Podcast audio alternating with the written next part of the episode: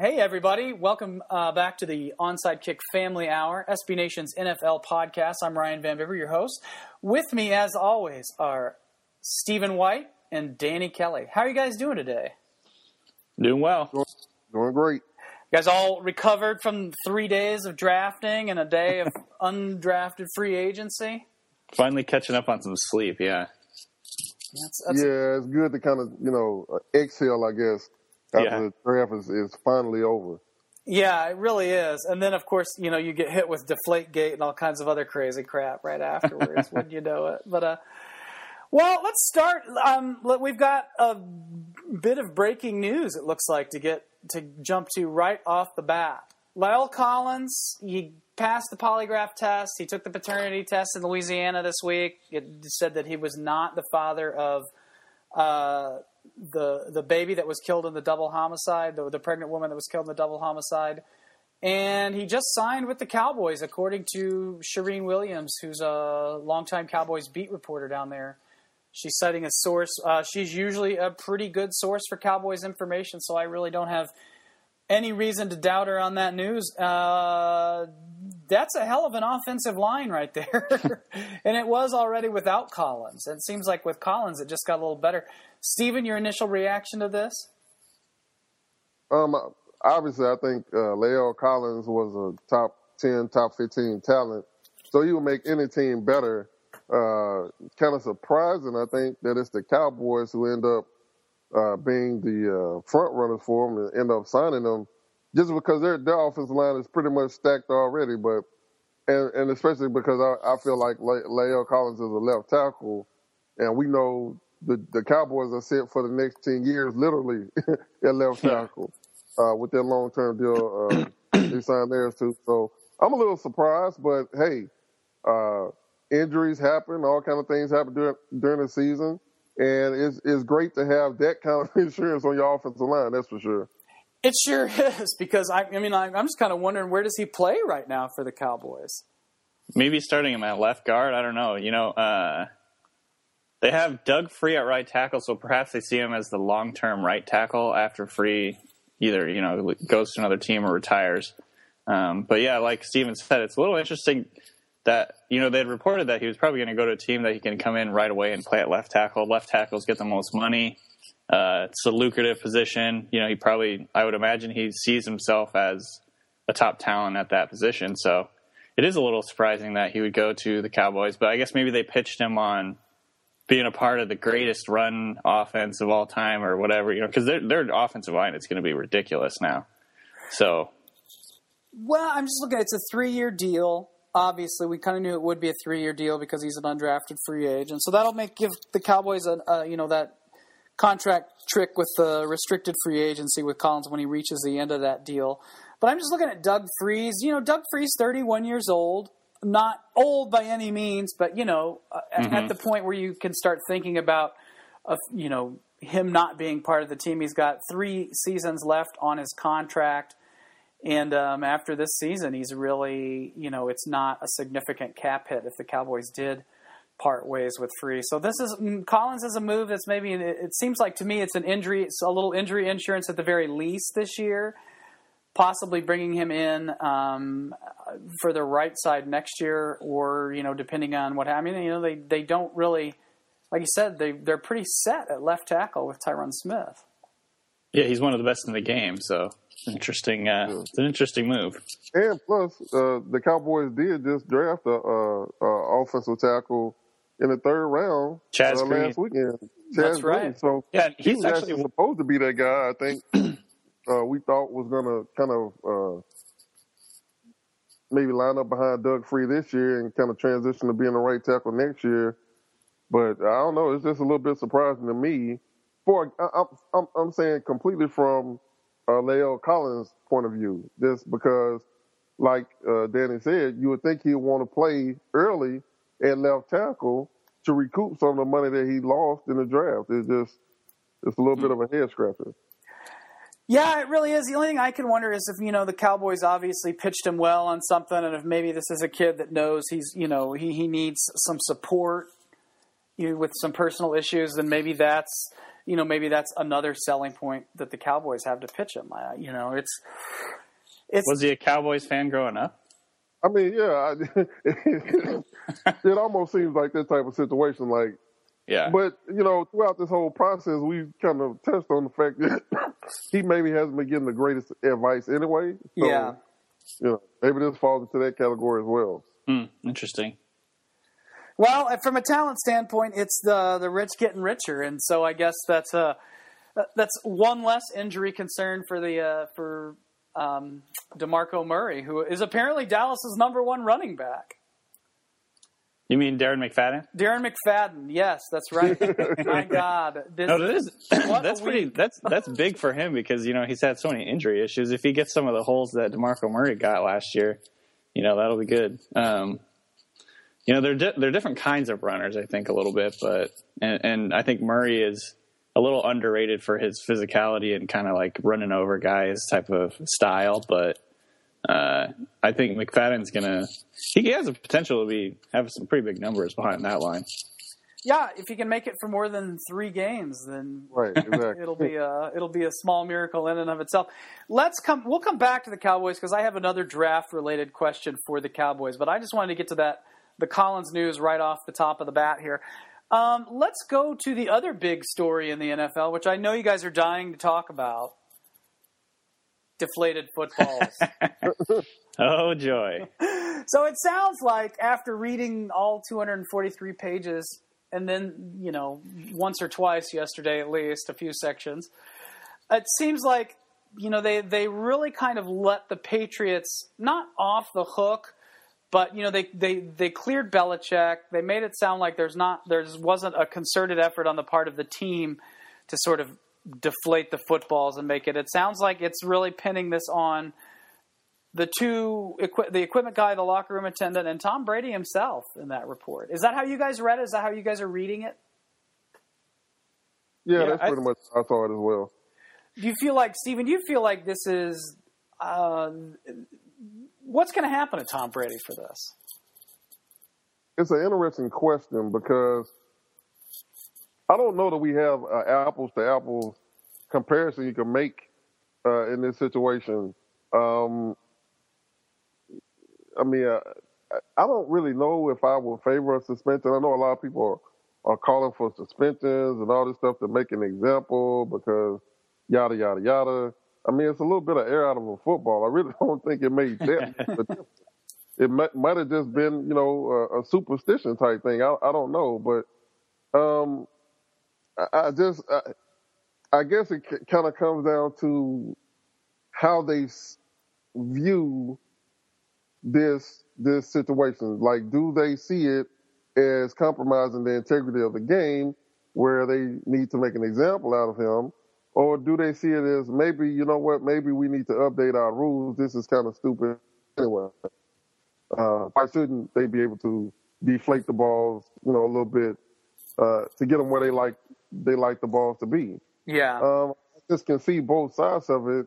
So I, I'm I'm loath to try to make a prediction this time because I I really can't say which side Roger Goodell will come down on. You you know, is Tom Brady who's you know above above reproach before this, and so you know, do you take into account the fact that he's never really had any troubles before this, or do you try to make an example of, out of him? I, I just don't know.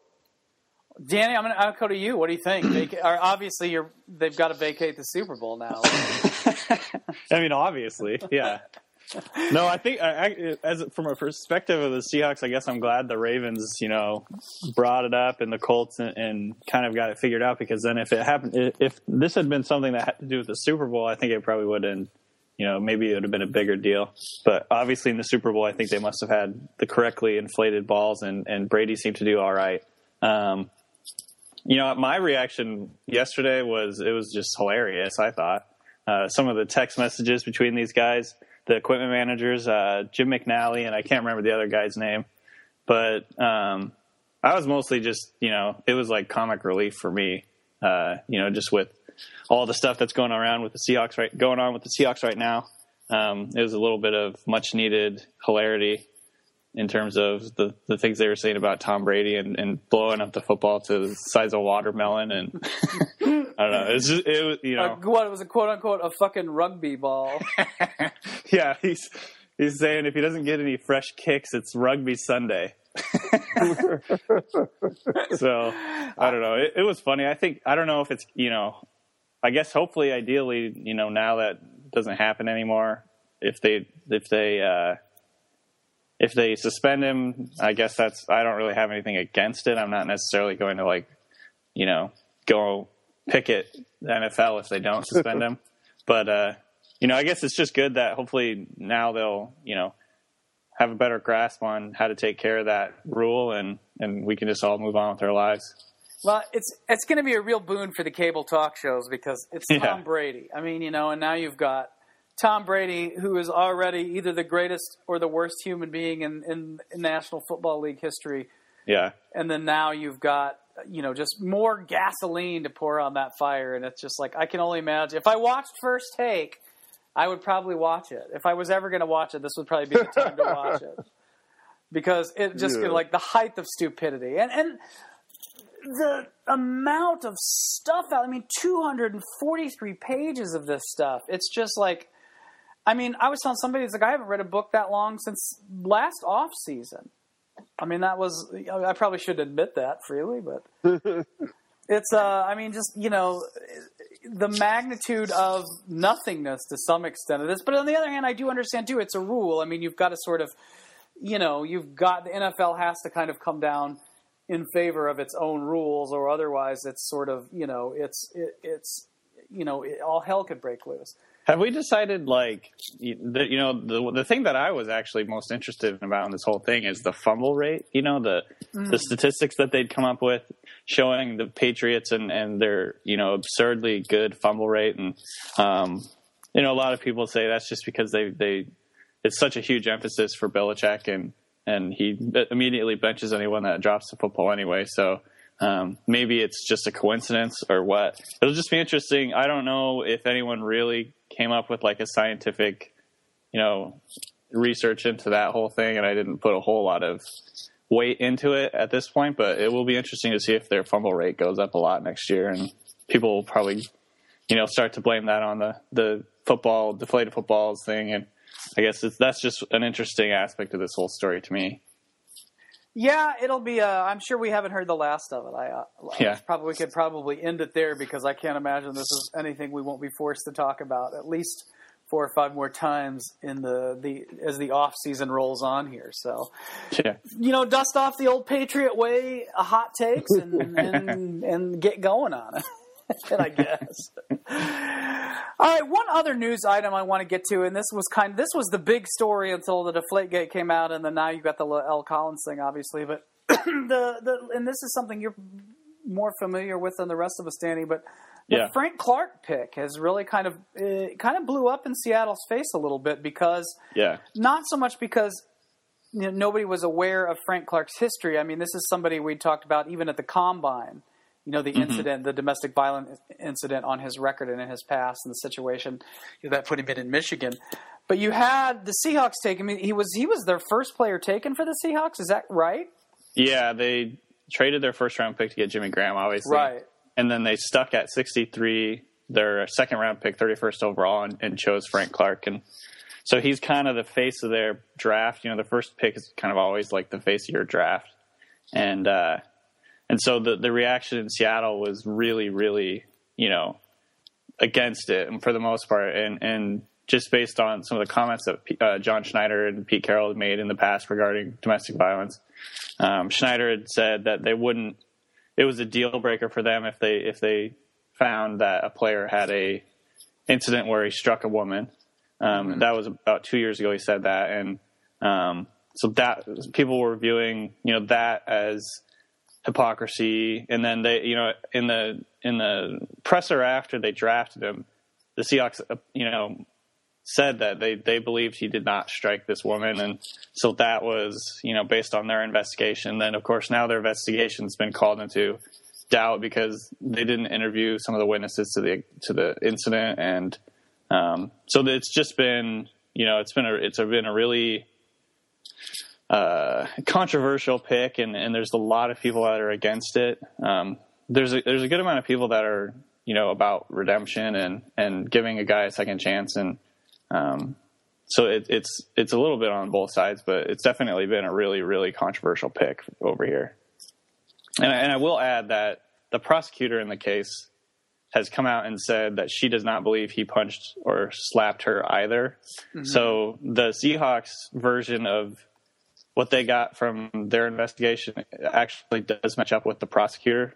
Um, so that's, I think, making people feel a little bit better about the Seahawks investigation in terms of what they found had happened. And um, it, it, had contradicted some of the initial eyewitness testimony. Mm-hmm. Um, but at the end of the day, the Seahawks conclusion sort of seems to match up with what the prosecution uh, ended up, you know, believing, and, and, and that was the reason the the charges were actually reduced to uh, disorderly conduct instead of uh, anything to do with uh, domestic violence. So um, I think the bottom line is obviously the police report made it um, painted a very very disturbing picture of what had happened. Um, but at the end of the day, he the charges were reduced. Well, and, isn't that some of the? Yeah. I mean, isn't that some of the issue here though? Because the Seahawks came out and were pretty assured about you know this whole you know the pick and that they'd done their background investigation on him and whatnot. Yeah. And this is similar to what we've heard you know with Tampa and Jameis Winston, but.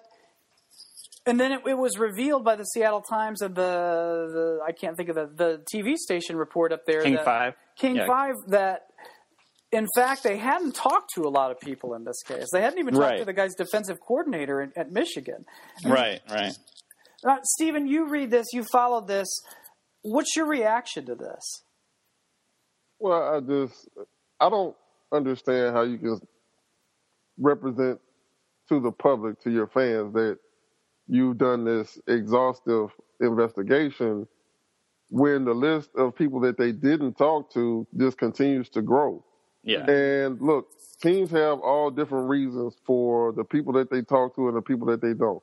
We both know if there's somebody they want to talk to, they will reach out to that person. That person might say no, mm-hmm. but they can reach pretty much anybody if they want to. But for whatever reason, like you said, uh, uh, Ryan, they didn't even talk to his defense coordinator. Yeah. And that, that sounded, that just sounds odd even for a guy who didn't have any trouble in college, for you not to talk to their defensive coordinator.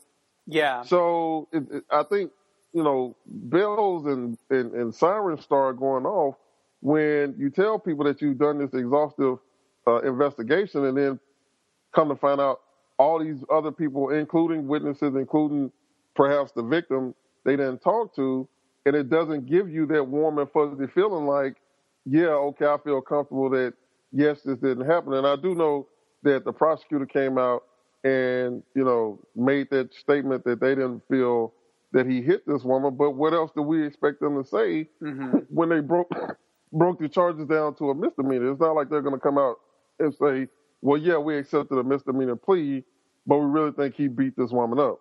So uh, uh, I just, I, if it was me, and I have some of these same um, problems with the Tampa Bay Buccaneers. So don't uh, uh, understand, don't don't misunderstand and think this is a Seattle thing because I was upset when it came out that they the Tampa Bay Buccaneers didn't reach, at least reach out to the victim or the alleged victim in the Jameis Winston case. Mm-hmm. I felt like at, at, the very least, she always can say no. Her representative could have said no. At the very least, you offer to meet with them and listen because what are you afraid of? If yeah. you don't find her to be credible, then so be it. If you do, then you got other things to worry about. But you shouldn't be afraid of talking to the other people when you know that they talked to Frank Clark in Seattle and the Tampa Bay Buccaneers talked to Jameis Winston. If you get their side of things, you should be willing to get the other side of things. It's just, that's just the way I feel about it. Yeah, and you know, this was really kind of you go look at the draft and the Randy Gregory situation, obviously with Dallas and, and him falling in the draft a little bit.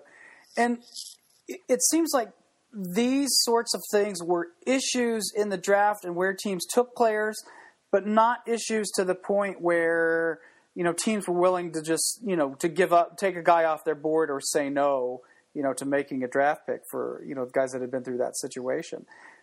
and you know, I guess if there was really one theme of the draft this year, it was kind of it. It was kind of for me, it was like the character issue, how much it influenced, you know, where players were drafted and, and where you know how that mismatched, matched up or didn't match up with the projections you know we had all been making throughout the spring and the lead up to the draft. Um, is that a successful read on that? I mean, do you guys was that did that stand out to you? I mean, do you think Danny, when you look at the draft and you see the Frank Clark stuff or the Winston stuff, the Randy Gregory stuff, does it look like to you that maybe that that teams did put some emphasis on character, but not just you know to the point where you know it, it hamstrung their draft board or anything? Yeah, and I think you know another thing that the Seahawks have been uh, criticized for is that you know, in the same not in the same breath, but in the same presser that that Schneider and Carroll were talking about how you know they did all this research on him. They also admitted that he was like the last pass rusher on their board. You know, so it's like they're admitting like they need a pass rusher. You know, and so maybe that that's like people are looking at it like, well, they're just willing to overlook some of these other major major red flags just because they need a good football player. So. Um, you know, it's it's one of those things where you want to try and I think teams try and want are want to be balanced about it, but at the same time, you know, they feel a lot of intense pressure to get talented players out of the draft and and have them be impact players. So a lot of the times they're you know willing to either look overlook or feel that they can work with these players or you know uh, rehabilitate or, or, whatever you want to call it and at the same time they, they need to get top talent. So it's a, it's a hard balance, I think, for some of these teams to, to figure out. Yeah, and, and Stephen, I'm going to ask you: Do you? I mean, have have we changed? Has it, have we changed in terms of how we regard players with character issues? Have teams changed rather? Well, I think to a certain extent they've had to after uh, the events of the last year.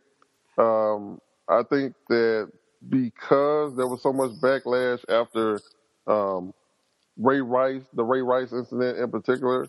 Uh, they know that they have to kind of walk a tightrope now, whereas maybe before, when we didn't have as much information coming down the pipeline, you could sneak a guy in who maybe had some character issues and weather that storm. Seems yeah. like now people are a lot more cognizant of the fact that there's going to be a backlash when this kind of thing comes, which makes the Frank Clark selection all the more uh, mind-boggling. I, I, would say uh, he he was kind of really the reason why he stands out so much is because all the other guys kind of fell except him. Now maybe he would have been a first-round pick without the character issues, but the fact that he went where he went, I remember look. I was watching the NFL Network broadcast at the time, and I wish somebody could actually could have saved that clip when that pick came through because everybody on the set kind of looked up what the deer in the headlights looked like. they couldn't believe that the pick had just been made, and they, they wouldn't even really reference or get into the off the field issues, but they were all curt and they just kept it to, yeah, he's a good player, but man, he's got major off the field issues. They just kept kind of saying that um, um, Daniel Jeremiah, uh, Mike Mayock, they both were just kind of kept it short but you know, whatever it was they were referring to had to be very serious, a very serious situation. So um, I wasn't even aware of what happened then. That made it made me go and look it up. Mm-hmm. Uh, but like I said, he's the one guy that kind of stood out, but everybody else took this tumble. And, and you can throw in um, um, La'el Collins with that as well, because yeah. you know we kind of talked back and forth last week about whether a team would, would take a chance and go ahead and uh, uh, pick him later on in the draft. And sure enough, not a single team was willing to go ahead and, and, and pull the trigger, so to speak, and get him. I mean, they could have got him for a song in the yeah. seventh round and, and not had to outbid a team like the Cowboys, which obviously is hard to do. Yeah, exactly. Wasn't his agent threatening to not sign with any of the team that picked him, essentially? I'm not exactly sure what happened, but I think after it became clear that he wasn't going to get picked in one of the early rounds, that the agent was saying, you know, if you pick us, we're not going to sign. We'll wait until Wait until the next- next draft, and then the Right. NFL reminded them of the the rules where you know they that obviously Right. wasn't an option for them. And see Yeah. that, and see that was the thing. So that's why I said somebody should have called. I would have thought somebody was going to call his bluff because he Mm-hmm. had it exactly wrong. What he wanted somebody to do was draft uh, draft La'el Collins because that's the only way they could have possibly re-entered the draft the next year. Yeah. he had it exactly wrong. So. Hmm. Um, that's why I said, you know, going back to the earlier statement, they've been giving him some a lot of bad advice. Um, but yeah, I, I mean, I just, I, I was so surprised, you know, just, I, I don't know if, if I was proud, but I definitely was surprised that for once, everybody in the NFL passed on a first round talent all the way through the seventh round. That, that was pretty remarkable, I'd say. Yeah, and, and you know his case was obviously a, a, an unusual one, and it had the potential. I mean, as far as we knew from the outside, I mean, you know, there was a chance he had nothing to do with it. There was a chance, you know, there was a chance that he was involved in some way or in way or another. It was just there was no way to know that because I mean, he not even he had talked to the authorities at that point. By the time the the draft was unfolding, he didn't do it until Monday after the draft. So. And then the information just kind of came out in the last, you know, what, 24 hours or so that he'd passed the polygraph test and taken the and then the results of the paternity test as well. But I want to move on. I, we've talked a lot about that's the uh, well about Collins and Clark and, and some of the other stuff. But let's talk about the actual draft itself. The players picked. Obviously, there wasn't a big surprise at the top. We've known the Bucs and Winston were getting together for quite a while now. Um, I think the first big surprise was that the Titans drafted Mariota. It was for me, at any rate, given all Yeah. the, the trade rumors we heard. Danny, scale of one to ten, how surprised are you that the Titans pulled the trigger and got Mariota? I think I would put it maybe like a seven. I kind of was seven or eight. I was actually really expecting them to trade out of that pick, and I think I'm going to go yeah. to Steven. I'm going to get his. Steven, one to ten, how surprised were you with that? Um, maybe about a three. I, I really, I never bought, I never bought it. And then the more they kept rejecting these ridiculous offers from like Philadelphia, I was like, yeah, they're going to go ahead and pick Mariota. I mean, at some point they had to look over and say, okay, Mettenberger is really is Mettenberger. We can't live with that. and so uh, I, I wasn't really all that surprised. I just didn't buy it. Well, it makes sense. I mean, you know, we've talked about this here before, but it's like, how do you pass? It's hard to pass on a franchise quarterback. I mean, it's hard to pass on a a kid fresh out of college like that because you know, hopefully, if you're the Titans, you're not planning on getting the second or third or top five pick again next season, and and uh, you know, the that's the piece that's hardest to get in the NFL is a quarterback like that. Maybe they got Brad. They could have got Bradford, okay, if that's true. But uh, then you've got a guy with two bad knees and or one terrible knee and and, and a long injury history who's never really put it all together in five years of the NFL. Or you've got Philip Rivers. Maybe if that rumor holds any water, then you've suddenly got you know a guy who can give you a couple good years, but he's on the wrong side of thirty for a team that's obviously not one player away from doing you know, making a big run to the Super Bowl. So now let's talk about the, you know, the success odds for success and how Mariota fits in, in, in Tennessee. You know, people have talked about Whisenhunt's preferred style of offense, and you know, he likes the big, cannon-armed pocket statue type quarterbacks. But can he, Danny? Do you see the Titans adapting to him here? I would think they would. Yeah, I think they probably would have drafted him with something in mind in terms of the type of I guess compromise they could they could make in turn and, in the way that Whisenhunt wants to run the offense. Maybe they want to use him more um, like as a bootleg quarterback or, or whatever. You know, you know, not necessarily going to have him be running the Chip Kelly read option spread thing, but they can uh, they can definitely use his athleticism to advantage. And know, I think you know they they chose Jake Locker for some of the similar reasons, and the fact that he's strong armed and, and mobile. And I don't, you know, obviously Whisenhunt wasn't there at that point, but um, so I think they'll definitely be able to adapt and you know come up with a plan that they think will fit his skill set. And I think it was, it was interesting. They went and got Dorial Green Beckham in the second round, which could be a big deal for him in terms of you know giving him a big red zone target, a big you know threat on third downs down the line. Um, as long as they can obviously keep him on the straight and narrow in terms of off the field stuff, but um, uh, their top two picks, I think, were pretty interesting, and they make them makes the Titans a really really interesting team next year. You know, they already have Kendall Wright and uh, Justin Hunter and a couple of other good skill position players. They picked up Hakeem Nicks, I think. Mm-hmm. Um, so yeah, that's an interesting, uh, really interesting pick, and they'll be a really interesting team to watch early on next year. Stephen, how do they how do how do they adapt? How do they how do they bring Mariota into the fold there?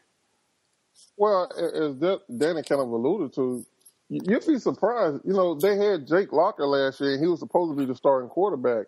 And they did incorporate some things to get Jake Locker running with the football, and you know, some of the little zone read stuff. Um, so they've already had a little bit of uh, experience with kind of tweaking their offense to to to adjust to a mobile quarterback. Now you're going to have uh, the two big wide receivers. You got I, I would believe that Justin Hunter and Dorial Green Beckham would be the tallest, most athletic duo of wide receivers in the NFL, maybe ever. And so mm. you got two big guys. And, and the th- remember, I said the reason why I coveted Mariota here is because we had the two big wide receivers here.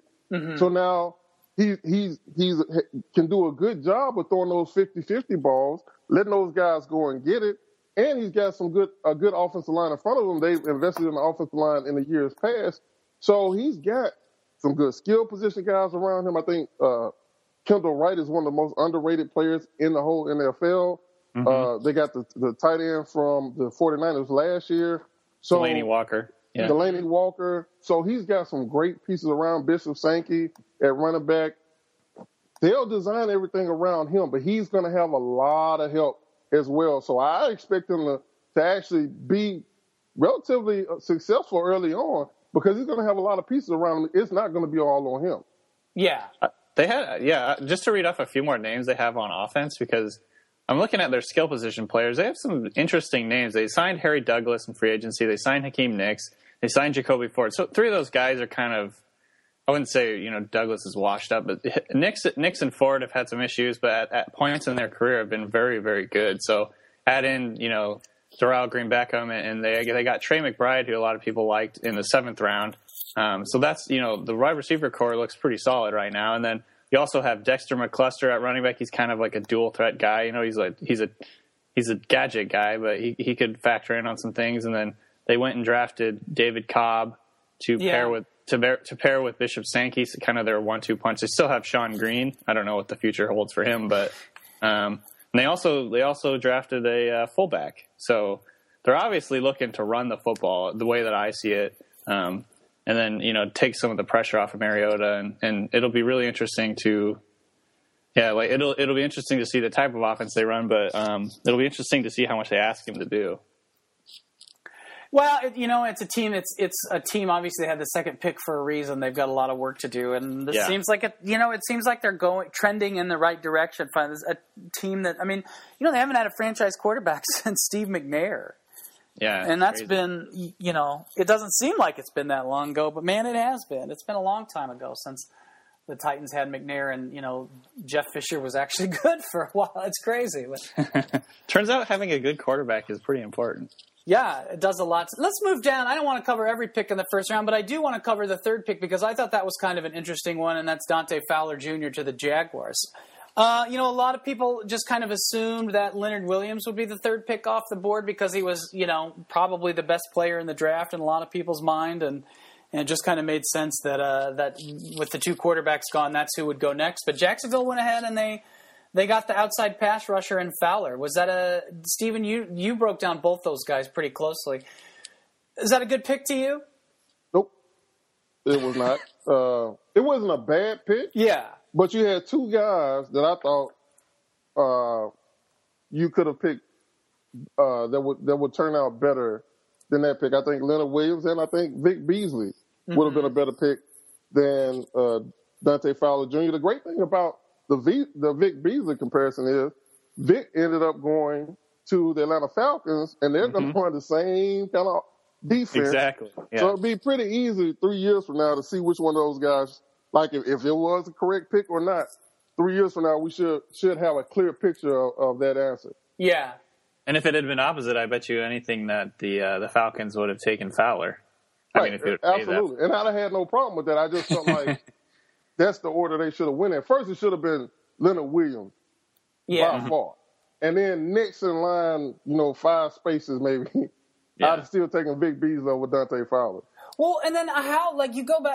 let's stay with Williams because you go back. It's like uh, I'm looking at the the order here. It's like after the Jaguars pick, you've got the Raiders and Washington, and I can see either of those teams for a, you know a good case to add a guy like Leonard Williams to the roster, Yeah, Right. easily. And they I did. think I think that both of those teams were just committed to trying to, to help their offenses. Mm-hmm. Um, that's the only thing I can come up with, especially for the Scherff uh, pick. Yeah, I, I can't really justify that one at all, except for to say, you know, you got an offensive head coach uh, in Jay Gruden, and they have to make a decision on uh, RG three Yep. this year.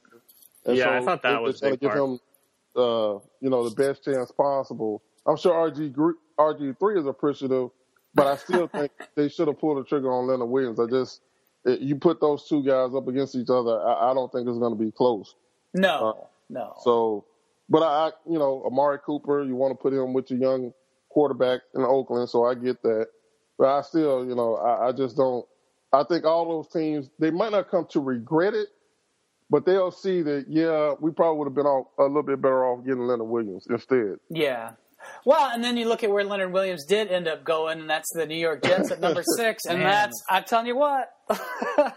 what was Man alive. Stephen? What what was your reaction when you saw the Jets grab Williams with the sixth pick? Listen, uh, it, there's no better uh, example of the rich getting richer than th- him going to that team that's already stacked up front, and and you know you, you get an attacking style coming in, maybe a little bit different way of playing up front uh, with the new head coach and the new defensive scheme.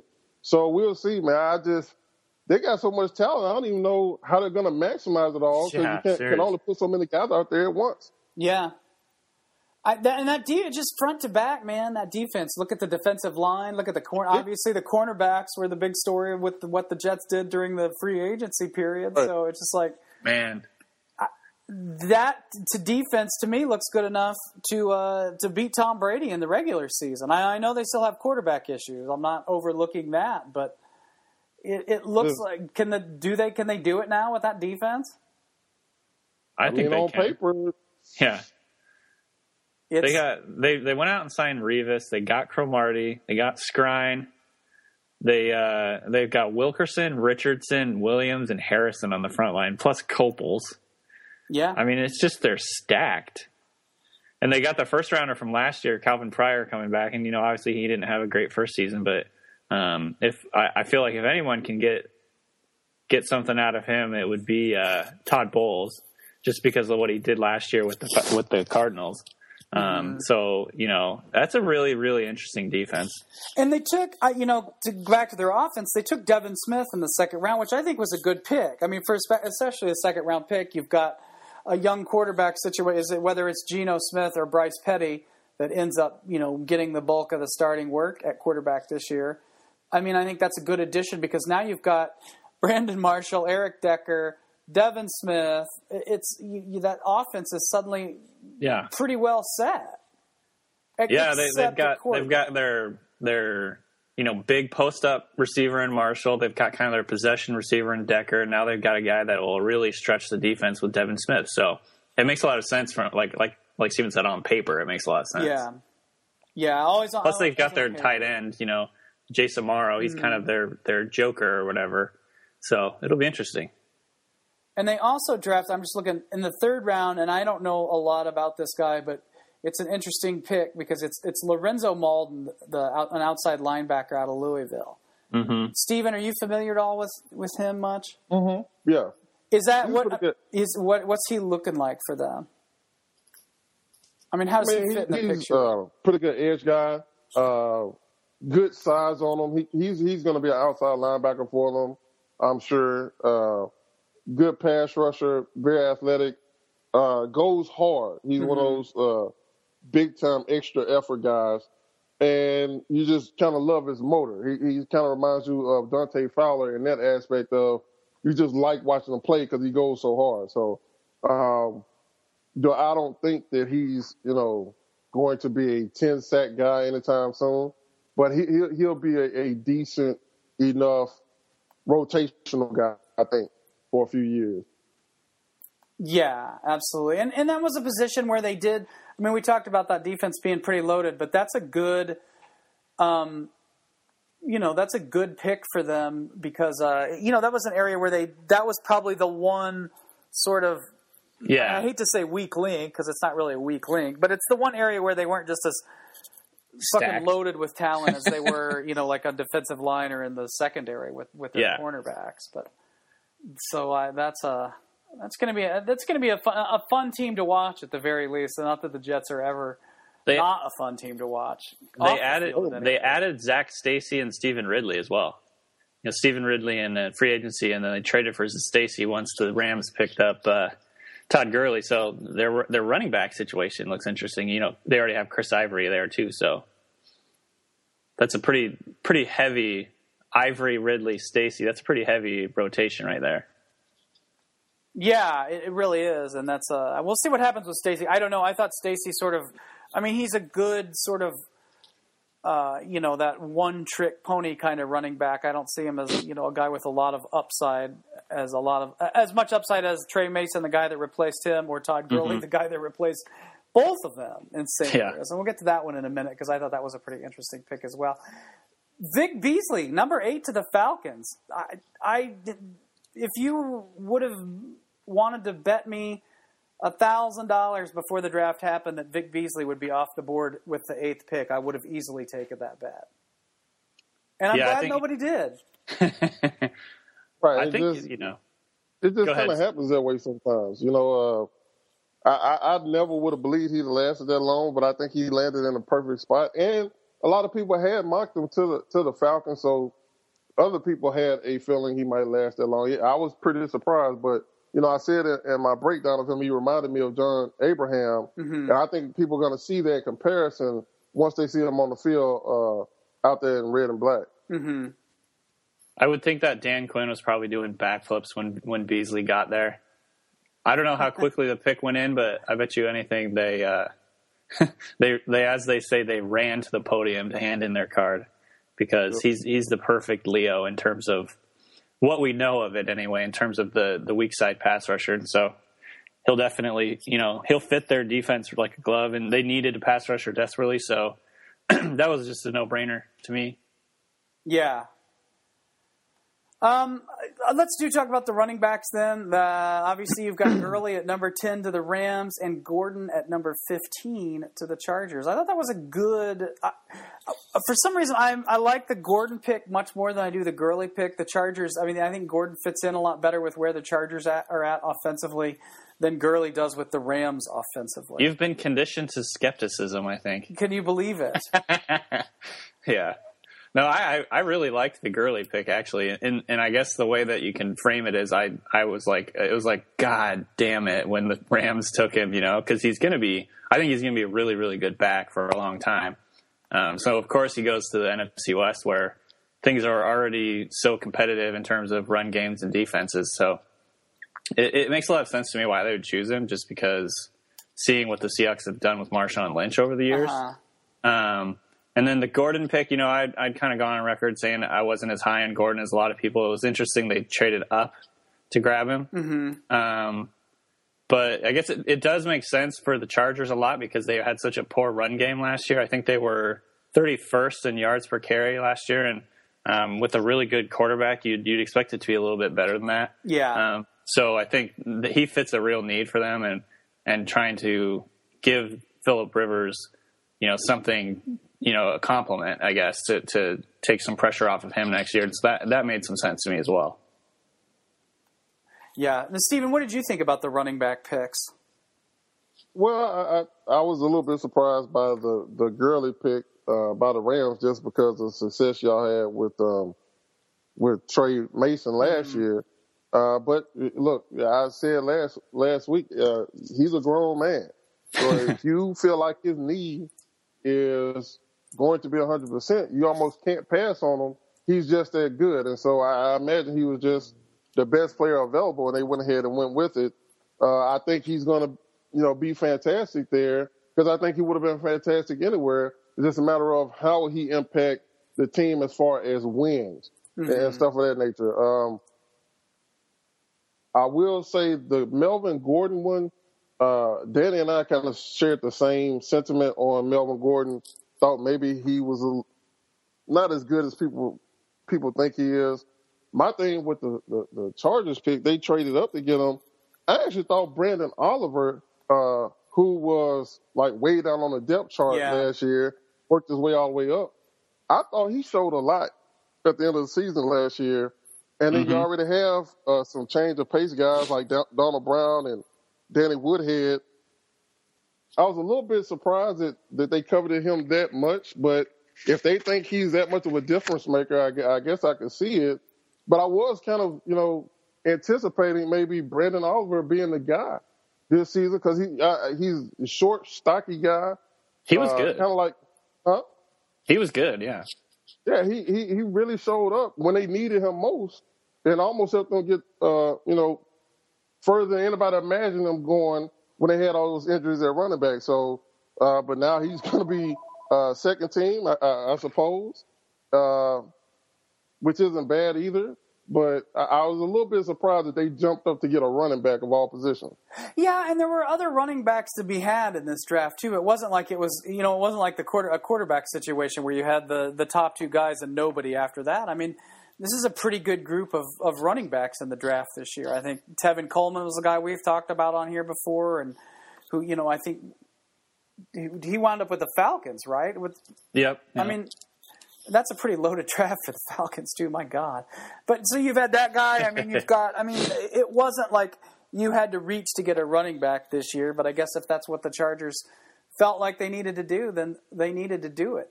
Any other picks from the first round, Stephen? Pick that surprised you most in the first round that maybe we haven't talked about yet? You liked or didn't like? Hmm. Uh, Even first two rounds. um, trying to think. I thought the uh, Panthers they uh they drafted the linebacker out of uh Shaq Thompson. Wa- uh, Washington, Shaq Thompson and I understand what everybody's saying. He's going to eventually uh, replace their weak side linebacker. Um, but I, just so many, you know, he the Panthers are in in a, kind of the same position as Washington in that they need to know what they got at quarterback yeah. for sure before they pay him. So why do they refuse to surround this man with the best talent they can find? I, I don't get it. You got so many problems on the offensive line. You're counting on Michael Oher being your left yeah. tackle this year, and, and it just it kind of boggles my mind that uh, you go Shaq Thompson there. I, I just felt like there were. I don't care if he was the best player available. I don't even really know what his position for sure will be. We like to think that undersized linebackers will work out, but sometimes they don't. Mm-hmm. And so uh, I just felt like there were a lot other places they could have went with that pick, especially on the, the offensive side of the football. You basically, you know, drafted a backup in the first round. So I, I just didn't agree with that pick at all.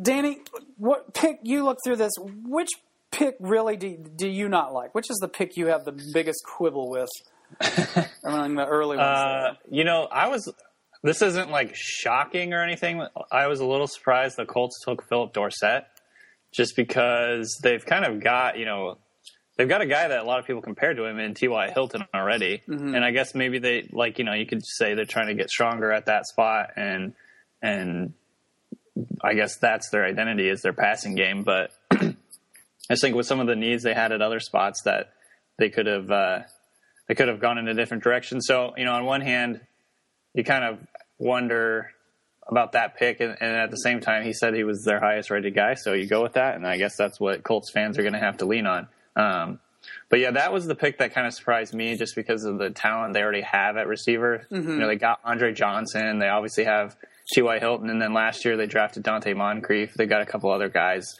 um, more like role players too, as well. But I think I guess that was just kind of the head scratcher for me, uh, or I guess maybe just you want you might want to call it like it was like a surprise direction for me.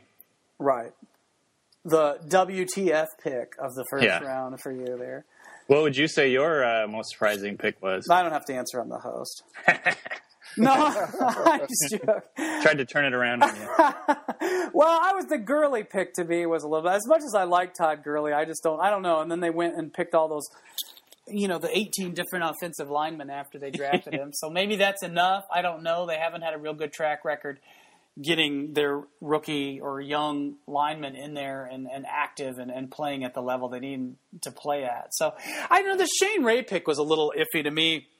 And that's one that Broncos traded up for. I'm not surprised that he went 23rd overall. I'm more surprised that Denver traded up to get him at 23rd overall. Not that Ray's a bad player by any means, but I just don't know that he's the guy that I would have traded up for if I were in the position that the Denver Broncos were in. Well, I think I think it kind of played out where there was a little bit of a run on pass rushers. Mm-hmm. They were nervous about not getting another young one. Demarcus Ware is only going to be there a couple more years, if that. Mm. And they felt like there was a lot of value right there because a lot of people thought, you know, Shane Ray was a top 10 talent.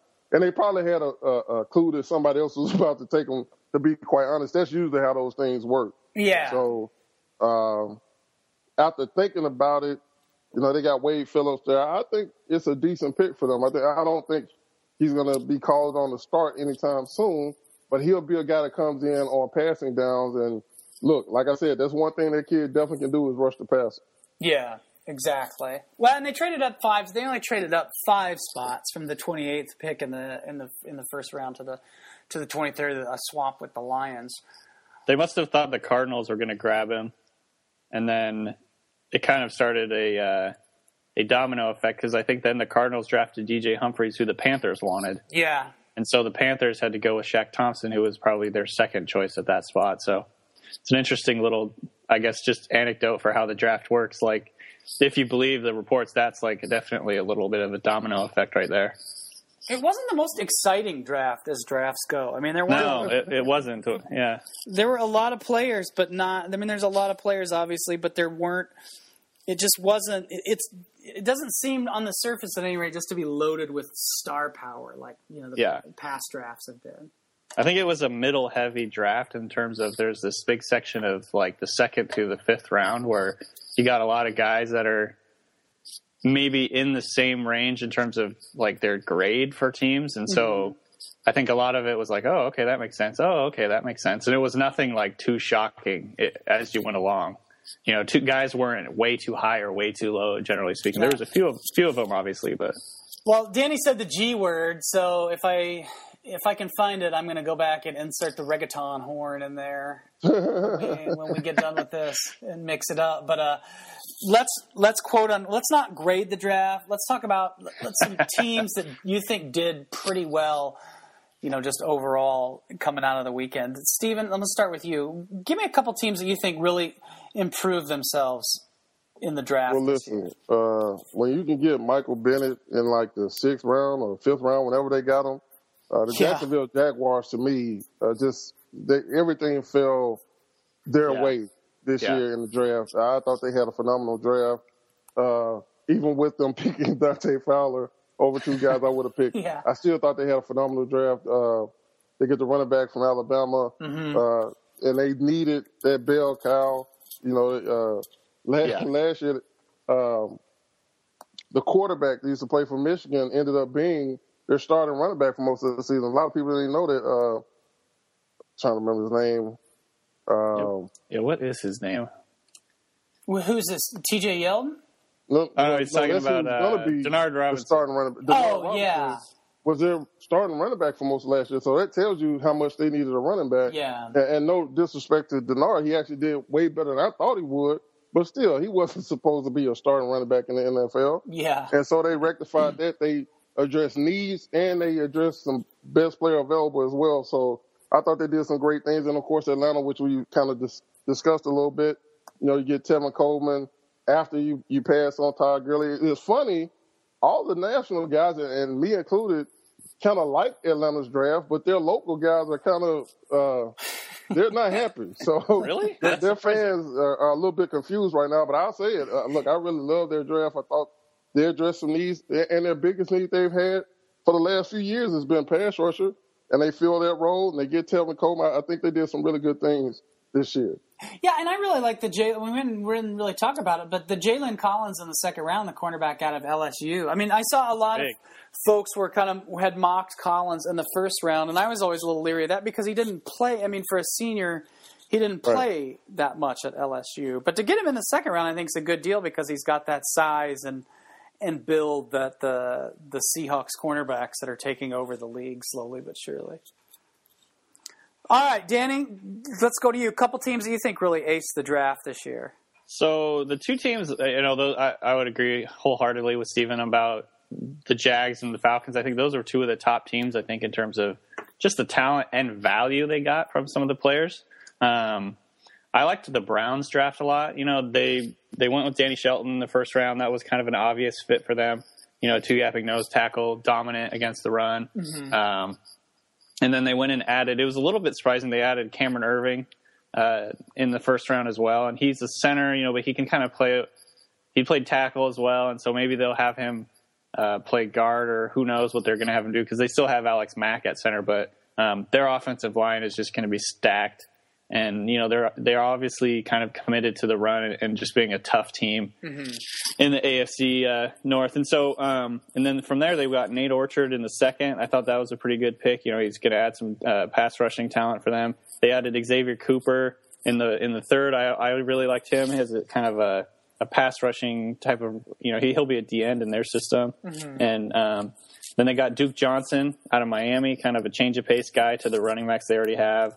And then in the later rounds, they added a couple role player type guys, and um, and then at the end of the draft, they they took a flyer on Ifo Ekpre uh, from Oregon, and that's kind of an interesting pick in terms of he was you know top one two projection before he really ripped up his knee. So um, if he can get his knee healthy, that could be a really good pick for them. They obviously already have a like a stacked uh, defensive secondary, so I, I liked that as well. And, um, so so overall, you know, they had like 16 picks or something, but they they got I think they had really good um, value and, and they found some players that could make an impact for them early.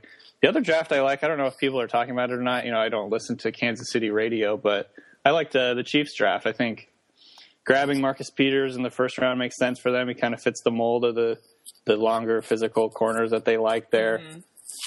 I think that Mitch Morse was a little bit underrated throughout the process, and so grabbing him was important. You know, maybe he could play uh, center for them if they like. Um, Chris Conley makes some sense. You know, he's he he's a freak athlete, and they're you know the most quoted stat of the year last year was that none of their receivers had any touchdowns. So adding some talent at that spot's important. He's he's a kind of a a blazer, and he didn't really have many stats at, at Georgia just because of the offense they ran there. They grabbed Steven Nelson out of Oregon State. I like him as a as a nickel back.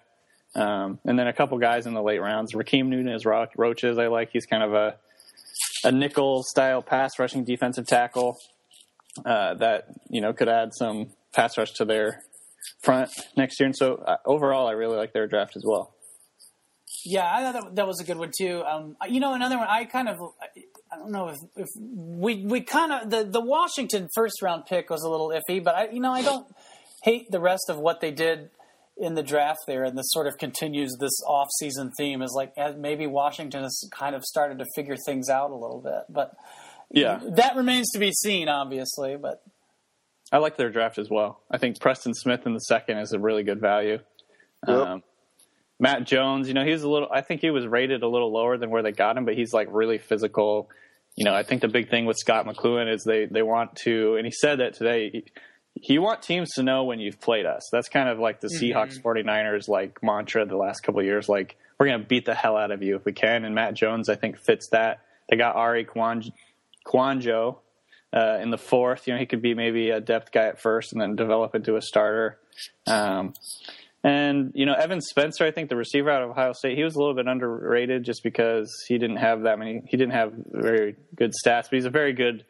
Uh, he's a very good athlete, and he'll be a big time, I think, special teamer for them. So, up and down, looking at their draft, I think it's a it's an interesting group of players, and, and they got better with that group. Yeah, uh, you know another team. I kind. I mean, uh, it's not the kind of draft you just want to sing songs about, but I thought it was a good basic draft. It was the what the Bears did in the draft. They got Kevin White with the seventh pick, and they got Eddie Goldman with the 39th pick in round two, the defensive tackle out of Florida State. I thought that was a, a good one, too, for them, and then they go and they get the center from Oregon in the third round, and I thought that was a nice mix for this was sort of I looked at their I was just looking at their picks it sort of makes me think it's like this is the okay we're going to settle for Jay Cutler sort of draft class. we're Well, we're stuck with Cuddy for another year so we're going to make the let's make the best out of it. Yep. so, uh, you know there was there was that one. Anything else from the draft that really stuck out to you, Stephen? Um, uh, you know, uh, seeing uh, Brett Hundley fall as far as he did Yeah. uh, was a little bit surprising to me. But I think if anybody fell into a great situation, he did. Yeah. Uh, because I think he's going to be another one of those guys that sits behind uh, Aaron Rodgers for a couple of years and then goes get, and gets paid because, like we t- like we said before, he's got some some nice a nice skill set about him. Uh, his decision making could be better, and I think that'll improve there. Uh, and his accuracy will probably improve there as well. So I think uh, that was a very nice pick for both sides. Uh, kind of stop the bleeding. Yeah, I agree with you on that one too, because that's almost that's got that sort of you know the Eagles, the old Andy Reid Eagles model of this is they're sort of drafting this guy to develop him and trade him away for uh, you know, or if Rodgers stays healthy for the rest of his career, that is. But you know, you've got future value out of a guy like that. So, hey, speaking of quarterbacks, I wanted to ask you something here. I wanted the uh, the the Saints drafted a quarterback, and it was Garrett Grayson out of Colorado State in the third round. Yeah. Who was a lot of people saw as you know one of the two or three candidates that would be most likely be the third quarterback picked in the draft this year. Um, is he Drew Brees' eventual replacement? sure they see him as a potential for that. You know, picking in the third round, I think that's low enough where you can, you know, say to yourself, this is a this is a developmental style pick, but at the same time, it's such an important position that it's worth the, you know, it's worth it. It's worth that uh, third rounder. And so I think he has some of the same attributes as, as Brees in terms of he throws with anticipation and he's very strong in the pocket. I think they probably see that as maybe they see that as one of his top traits because that's Drew Brees in a nutshell. You know, his ability to walk, like climb the pocket, move around in the pocket, subtle movements in the pocket, and, and that's been so huge. That's why they had those two All Pro guards, you know, for so long. Is that he's just so strong in the pocket there. Um, so I think that's a similar.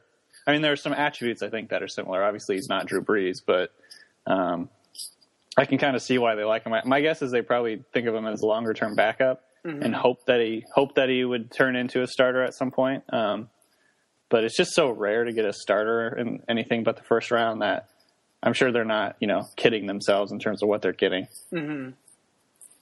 Maybe they can turn him into a trade bait at some point down the line. Who knows? Who knows? Well, it was a good draft. Um, it was a good time. It's always good when the draft is over. That's kind of a good feeling because it's a reward for a job well, a long season and a long spring. So, Yep. with that, I guess we can reconvene next week and hash out some depth chart talk or whatever it is, or whatever God knows whatever scandal the NFL will hand us on the planet before then. But Oh God. I'm, I can only imagine what it'll be. All right, Stephen, Danny, you guys, uh, thanks for joining us today, and uh, have a good one. Thanks for having us.